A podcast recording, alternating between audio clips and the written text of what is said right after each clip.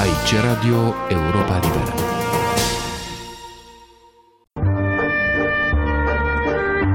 Cultură și politică.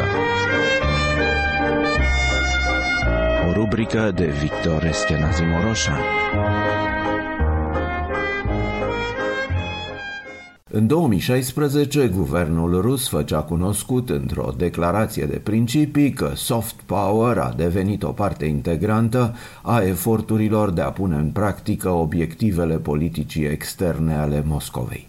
Un an mai târziu, Ministerul de Externe de la Moscova crea un grup de lucru de consilieri între care se aflau funcționari guvernamentali și directori de corporații, care avea drept scop să coordoneze, citez, pașii pe calea consolidării relațiilor culturale ruso-americane, să conserve și să dezvolte locurile memoriale și de patrimoniu asociate din Statele Unite și să pună în practică proiecte viitoare relevante. Prevederile erau incluse într-un document căpătat de cotidianul New York Times de la guvernul Rusiei.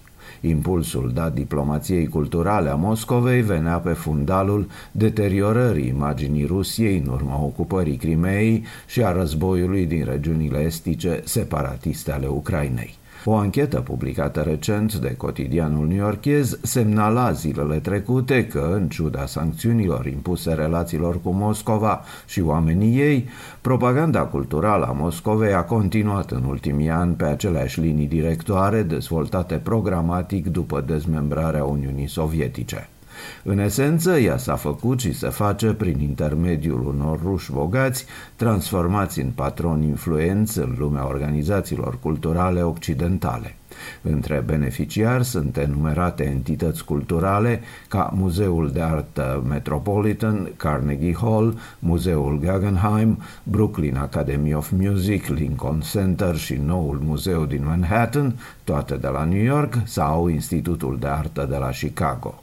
Într-o explicație a țelurilor Kremlinului, un expert în probleme rusești de la Londra, Andrew Foxwell, era citat cu afirmația Putin dorește ca atunci când publicul occidental se gândește la Rusia, gândurile să se îndrepte spre Pushkin, Tolstoi, Tchaikovsky și nu spre acțiunile regimului său intrat în război cu vecinii săi.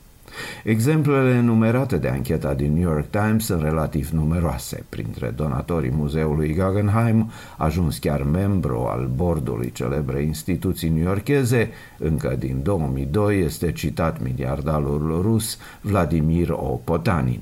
Mai recent, el a donat 6,45 de milioane de dolari centrului Kennedy de la Washington, bani folosiți în parte pentru așa numită lojă rusă, o sală de recepții și întâlniri în complexul de spectacole construit altfel în parte de Congresul American. Numele lui Potanin figurează pe un perete al lojii.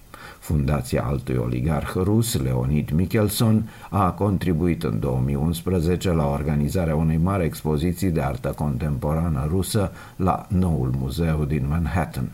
În 2013, muzeul a numit membru în Consiliul său de Administrație, poziție pe care a deținut-o până în 2018, trei ani după ce compania sa fusese nominalizată pe lista de sancțiuni a guvernului american. Un alt oligarh cunoscut, Victor F. Wexelberg, a finanțat și a fost și el patron al parcului istoric din California, Fort Ross, în ciuda sancțiunilor americane, și a trebuit ca Ministerul de Justiție de la Washington să intervină pentru a se renunța la serviciile sale.